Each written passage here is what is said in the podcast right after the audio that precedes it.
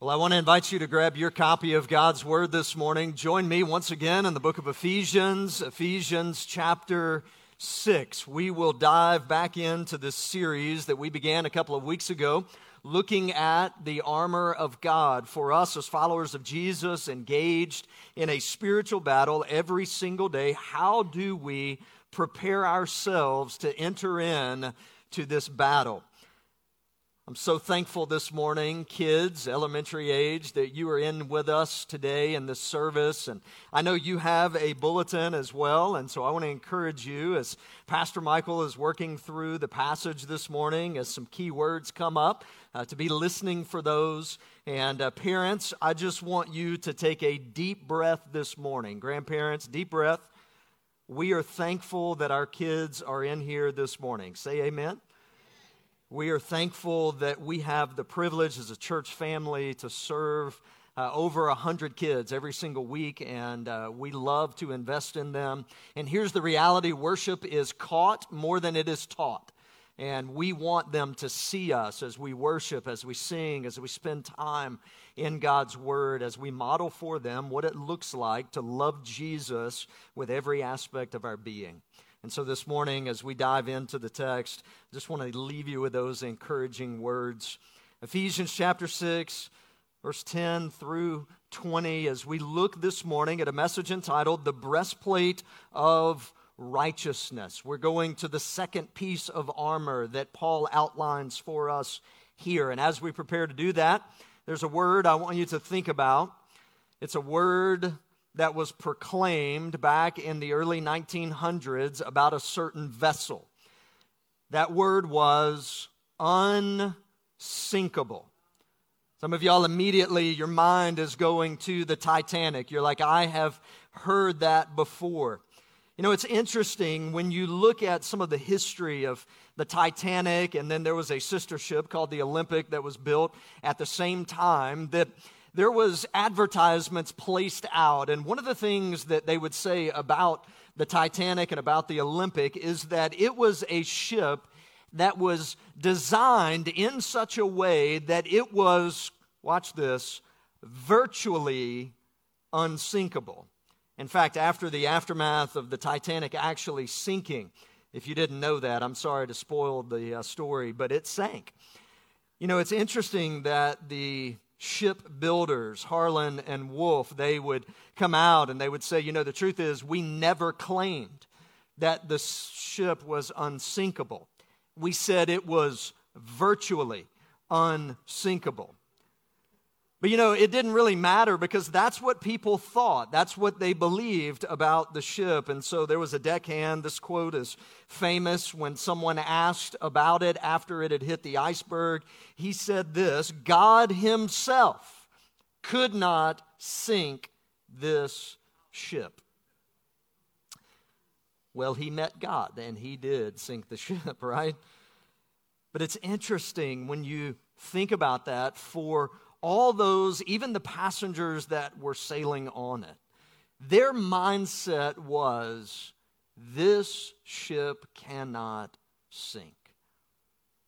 And what we find out as you study this story is that there were a lot of precautions that were simply cast by the wayside by those who were in charge of navigating the ship. There were things that they just did not do that they were supposed to do. Like, one, navigating around where the icebergs were. In fact, they thought it didn't really matter. There's no iceberg that could do damage to this ship because it is what, church?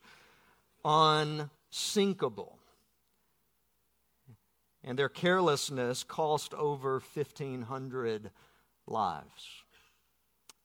And as we think about our lives as followers of Jesus, one of the things that we're going to see this morning is that we must constantly be on guard.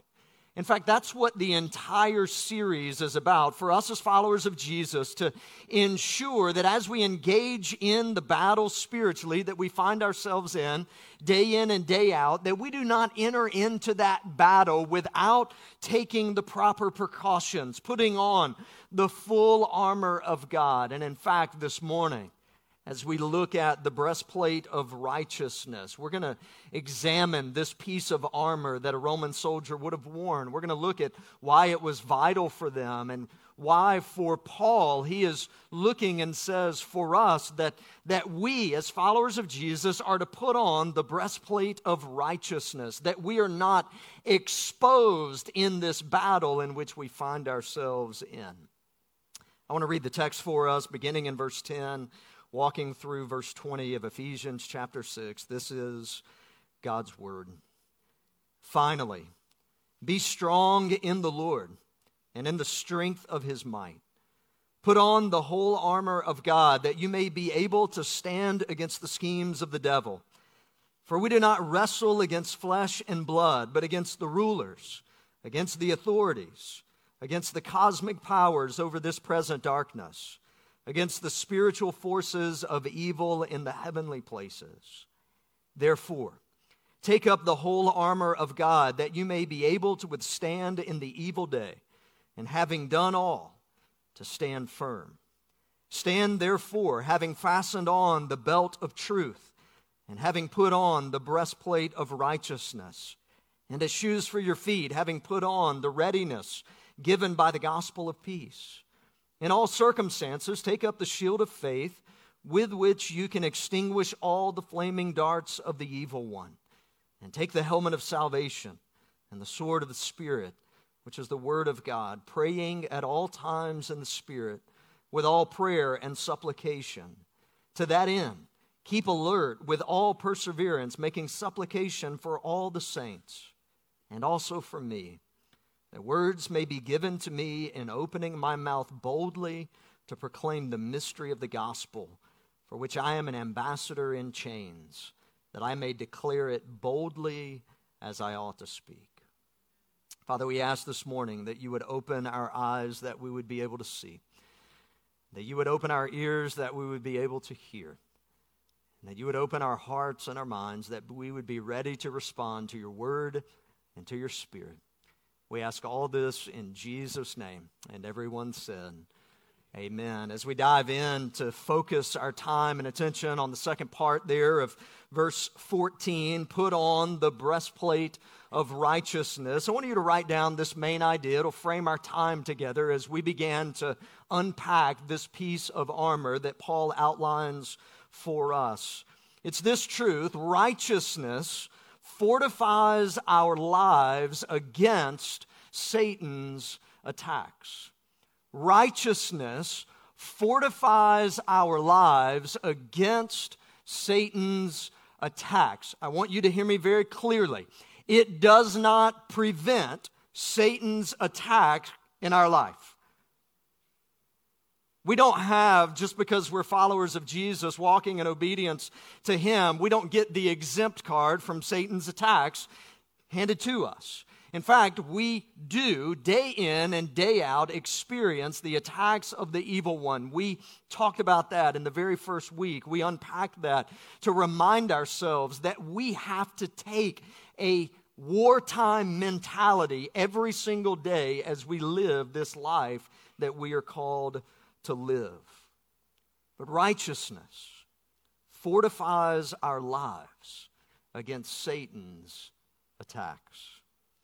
As we've done the last week and going into the next several weeks as we look at each piece of this armor, I want us to walk through the same four questions as we walked through last week when we talked about the belt of truth. So, just want you to know if you're new to North River Church and you would like to go back and kind of get caught up, you can do that online. You can do that through Facebook. There's a number of ways you can go back and listen. And, and just if you need something to put you to sleep at night, just go back and you can listen and that will put you to sleep.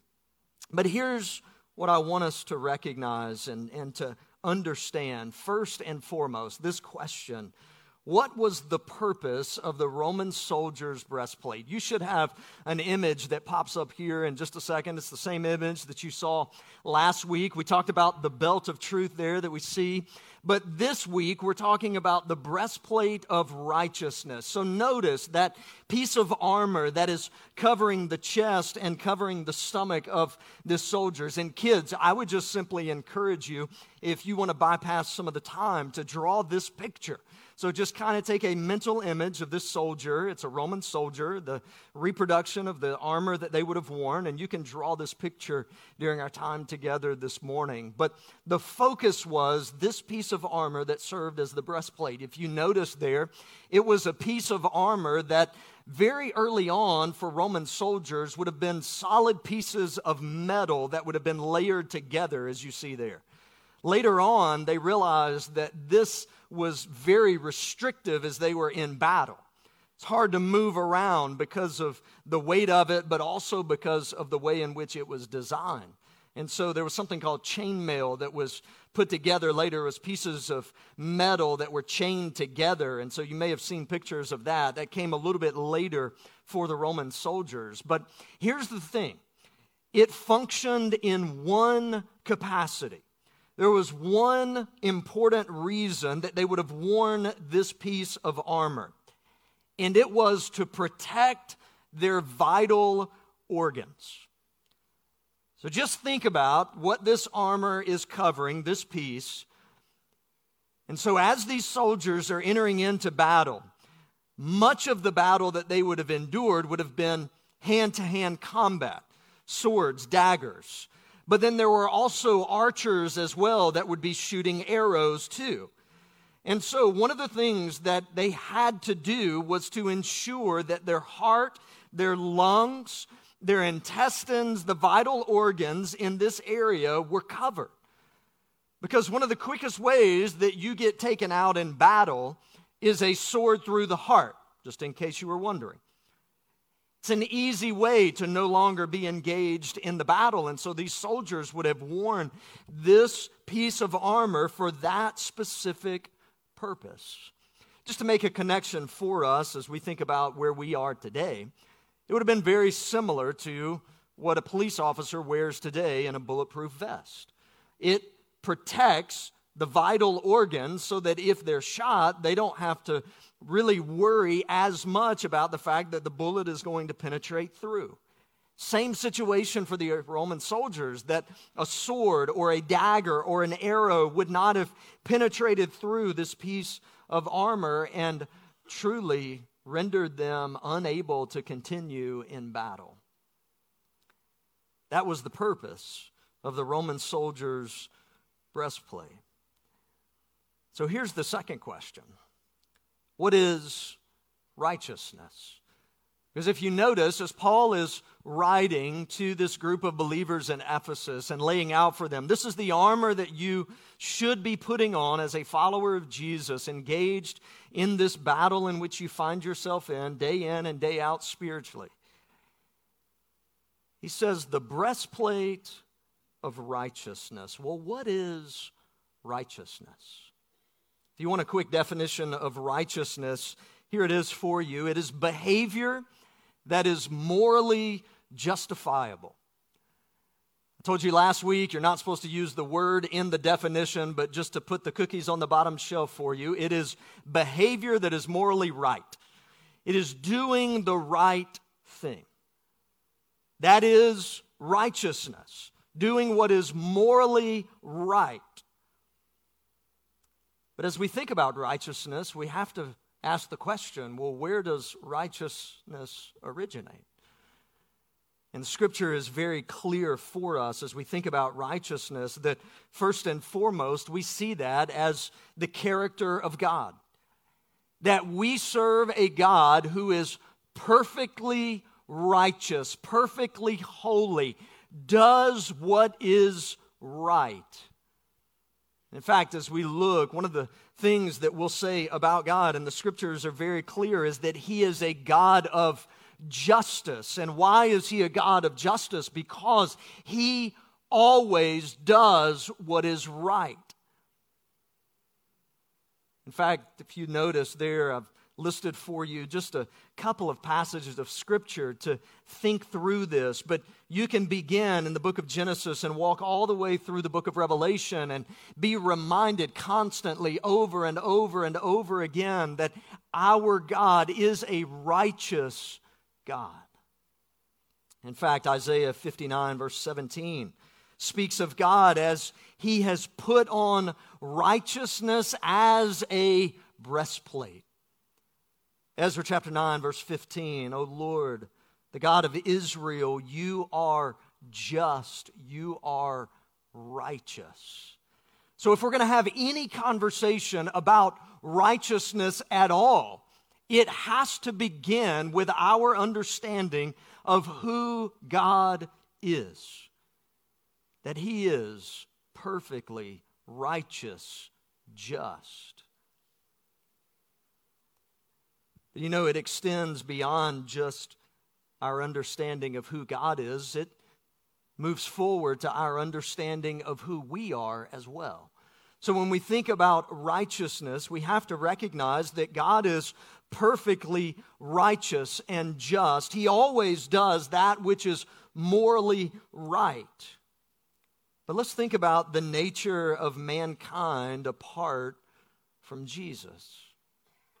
Because one of the things that is crystal clear in Scripture as well, beginning in Genesis chapter 3 and marching our way to our very day today, is that because of Adam and Eve's sin in the garden, that every single one of us has a problem, and that problem is called sin. The problem is we are not righteous. We are not up to the standard that God says we should be. In fact, Scripture is very clear on this. You can look throughout the Old Testament and into the New Testament as well. I just grabbed a couple of passages of Scripture to remind you of this. One is Isaiah 64, verse 6, that reminds us that our righteousness, the best we can do, is filthy rags in the sight of God. And not only that, I want you to notice that Paul is going to remind us as well in Romans chapter 3, verses 10 through 12, that none is righteous. I don't know if you know this or not, but none in Greek means, guess what? None. There's not a single one who is righteous. No, not one. No one understands. No one seeks for God. All have turned aside. Together they have become worthless. No one does good, not even one. So think about this. We're reminded when we come to this idea of righteousness that we have a God who is perfectly righteous and just. And we, as mankind, apart from Jesus Christ, are not which means it is impossible for us to have a relationship with God, our Creator, without someone dealing with the sin problem that we have, the unrighteousness that we have. Here's the good news. Here's the nature of the follower of Jesus Christ. I'm going to use two words here. The first is the word justification, the second is the word sanctification. So, in our understanding of righteousness, here's what we need to recognize and understand. For every single person who has taken the step of trusting in Jesus Christ as their Savior, what Scripture reminds us of is that we have been justified. We have been declared righteous in the eyes of God. Remember, prior to that, we were unrighteous because of our sin. But because of what Jesus Christ has done on our behalf, we are declared righteous if our faith is in Jesus Christ for salvation. I want to pause for just a second because you may have come in this morning, and for you, you've never taken the step of trusting in Jesus Christ as your Savior. And I want you to know that what's being described in those two previous statements is true of you right now. There is a God who is perfectly righteous and just, and you were created by that God. In fact, Scripture is clear. You were knit together in your mother's womb by that Creator God. But because of sin, you are separated from God. And there's no way for you to bridge that gap and to enter into a relationship with a perfect, righteous, holy, just God by your own merit. You can't do enough good things. You can't earn your way into the favor of God. In fact, you are without hope to try to do this by yourself, Scripture reminds us. So then, what is the hope? Well, the hope is in God sending His Son, Jesus, to this earth who lived the life that we could not live, a perfect and righteous life, who took our sin upon himself on the cross and paid the debt that we owed, was buried, but rose again on the third day, securing salvation for us, so that, here's the connector, if you will trust in him alone, what he's done on your behalf, your sins can be forgiven. What separates you from God can be taken care of because of what Jesus did for you on the cross. And you can enter into that relationship with a perfect, holy God because he has declared through his son Jesus that you are righteous.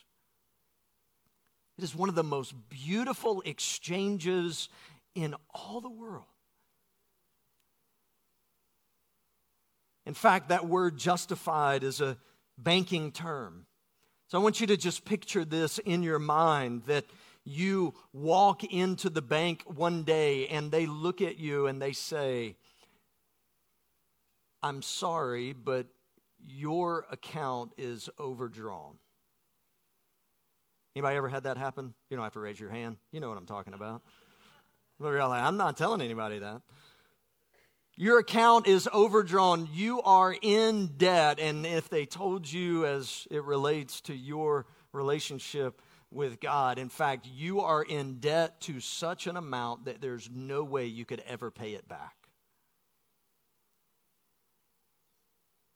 And the good news of the gospel of Jesus Christ is that Jesus, who has all the resources, looks and says, I will pay off that debt entirely. And I will transfer from my account to that person's account my righteousness. All the riches that are available in Christ Jesus are now ours if we are followers of Jesus. We have been declared righteous before God. If you've never taken that step, there's not a better day than today to receive that free gift of salvation offered to you by Jesus Christ, life, death, and resurrection. But as we think about what's being laid out for us here, the breastplate of righteousness, it's the second term that I want us to key in on. Justification, being declared righteous, positional righteous, but here's the second term, and this is the one that Paul is keying in on here as we think about putting on the breastplate of righteousness. It's the word sanctification, it's practical righteousness. It is living out the true identity of who we are as followers of Jesus. Through the power of the Holy Spirit at work within us, walking in obedience to the Lord in our lives. That is what Paul is highlighting here when he talks about putting on the breastplate of righteousness. Yes, our standing as a follower of Jesus before God is perfectly righteous. When God looks at us, he sees Christ's righteousness covering us. But that doesn't negate the fact that as followers of Jesus, we are called to walk in righteousness to let our lives be lives that are marked by obedience to the Lord. And so I want us to answer this third question Why does Paul use breastplate of righteousness in this context? Why does he look at this Roman soldier that is guarding him, and as he is riding under the inspiration of the Holy Spirit, why does he make this connection between the breastplate, this piece of armor, and righteousness, this understanding of how we are to live our lives as followers of Jesus?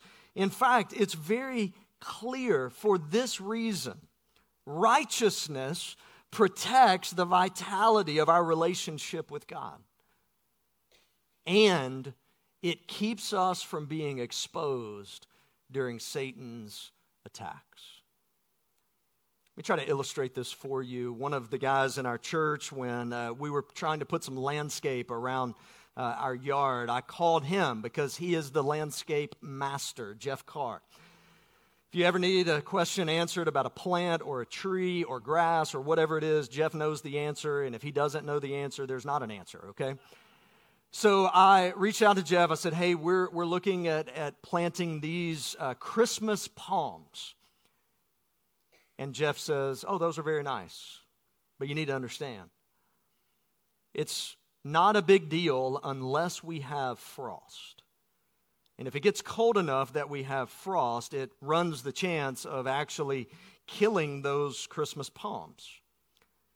And so last winter, winter in Florida, right? I was looking and paying attention to what was going on with the weather, and I sent Jeff a text. I said, Listen, it says it's going to get below freezing.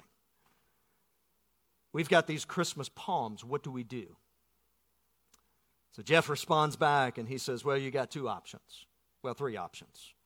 Option number one, you find some type of bed sheet or something to actually cover this palm so that it protects it when the frost comes. Or you actually water and saturate the ground around where the root is in the tree so that it will actually insulate that if we have frost.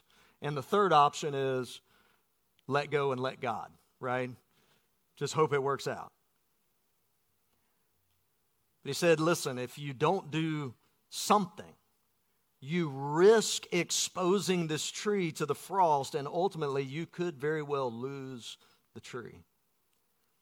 And as I thought about that in relation to this, this is what we have to understand when it comes to the breastplate of righteousness that righteousness in our lives, not positional righteousness, what we've been declared as a result of what Christ has done, but actually walking out in righteousness, walking in obedience to the Lord.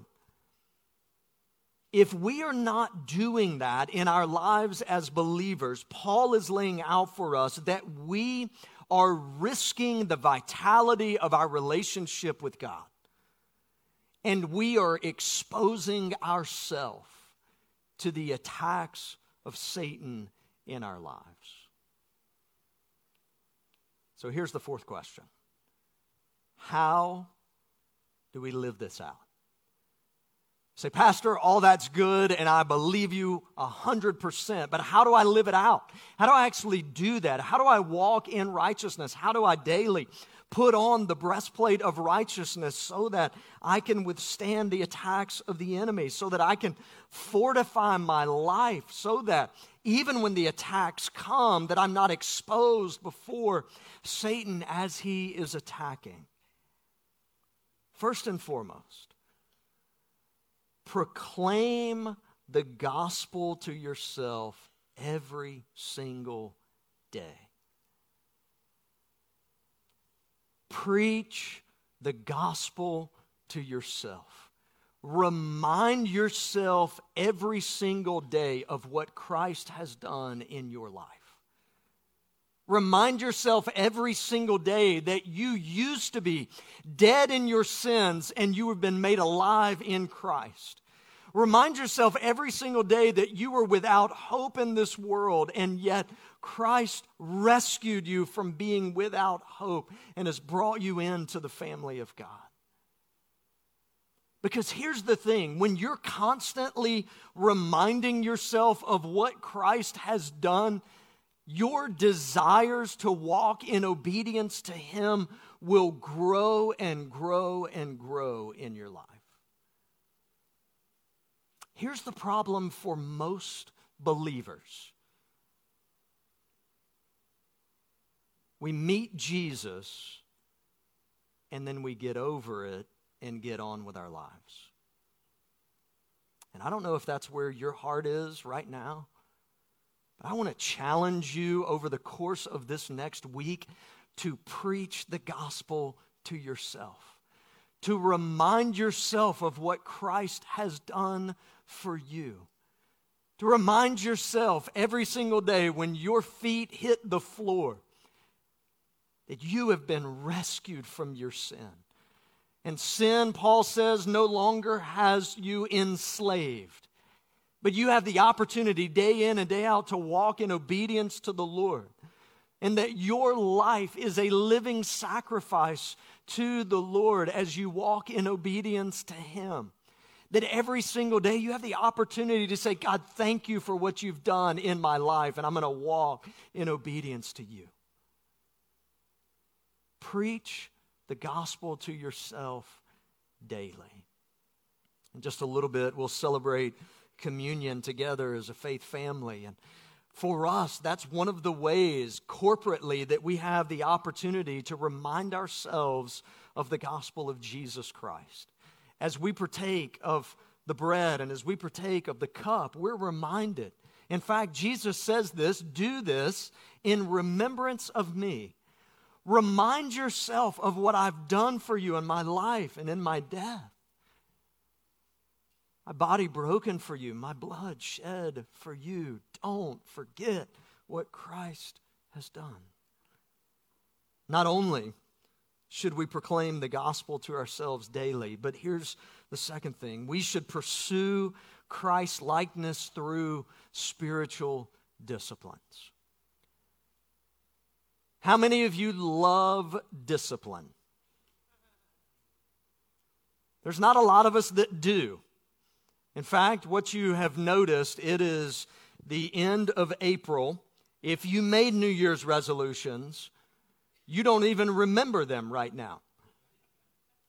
Because discipline for us is not something that comes naturally. You have to work at it. You have to actually do something to be disciplined. And for us as followers of Jesus, if we are going to pursue Christ likeness, it takes work on our part. Now, don't don't confuse this. We're not working to earn God's favor. We already have God's favor because of what Christ has done for us. But we are called to pursue Christ likeness. That our lives, day in and day out, should look more and more like Jesus Christ every single day. And as we pursue Christ likeness, we are pursuing righteousness. We are, in effect, putting on the breastplate of righteousness. And so, for you and for me, one of the things that we must be cognizant of as we live in this world is that we will not drift towards Christ likeness. You may need to write that down, stamp it on your forehead. We do not drift towards Christ likeness. It is a pursuit of our heart where we are pursuing after Christ with everything in us. And that looks like spiritual disciplines. There's a book by Donald Whitney called Spiritual Disciplines of the Christian Life. If you've never read that, I just encourage you to read that book and to look at those disciplines of scripture intake, of prayer, of journaling, of fasting, of silence and solitude, just disciplines that are laid out for us in God's Word that enable us to grow in our Christ likeness. And then here's the third one pay attention to the fruit in your life. Pay attention to the fruit in your life. We are often really good fruit inspectors for everyone else.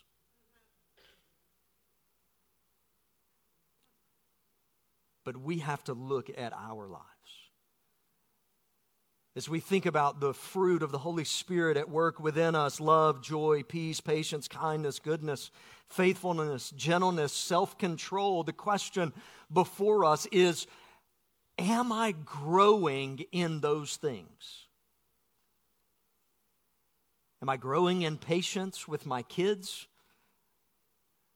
I could just ask them since they're here, right? Am I growing in joy?